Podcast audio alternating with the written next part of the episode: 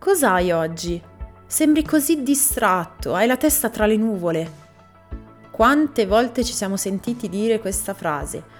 La distrazione. Ce l'hanno sempre presentata come uno stato negativo da modificare assolutamente.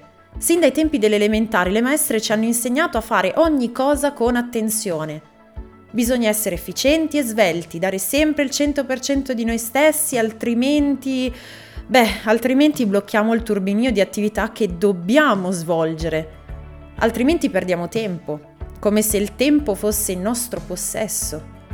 La cosa più divertente è che ancora oggi, nel 2020, esistono giudizi riguardo a come una persona debba impegnare il proprio tempo, delle categorie da seguire per sentirsi inseriti in un modello standard di quotidianità. Ad esempio, essere cristiani ancora oggi risulta essere una grande perdita di tempo, una distrazione inutile, anzi a volte risulta essere anche dannosa per noi stessi. E a questo proposito ho trovato un bellissimo estratto di un sacerdote di nome Giuseppe De Luca che con semplicità ci dice questo. Il cristianesimo non è rinuncia, ma è acquisto. Non è diminuzione, ma è aumento.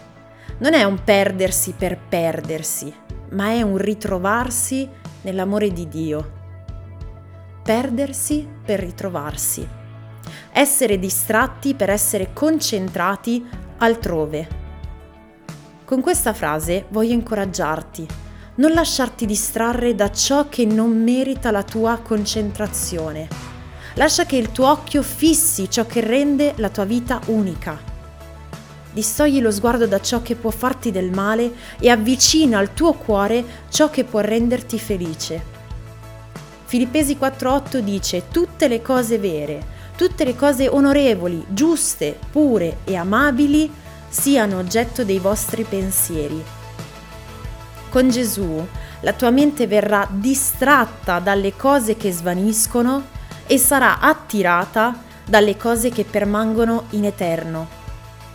Infine ricorda una cosa.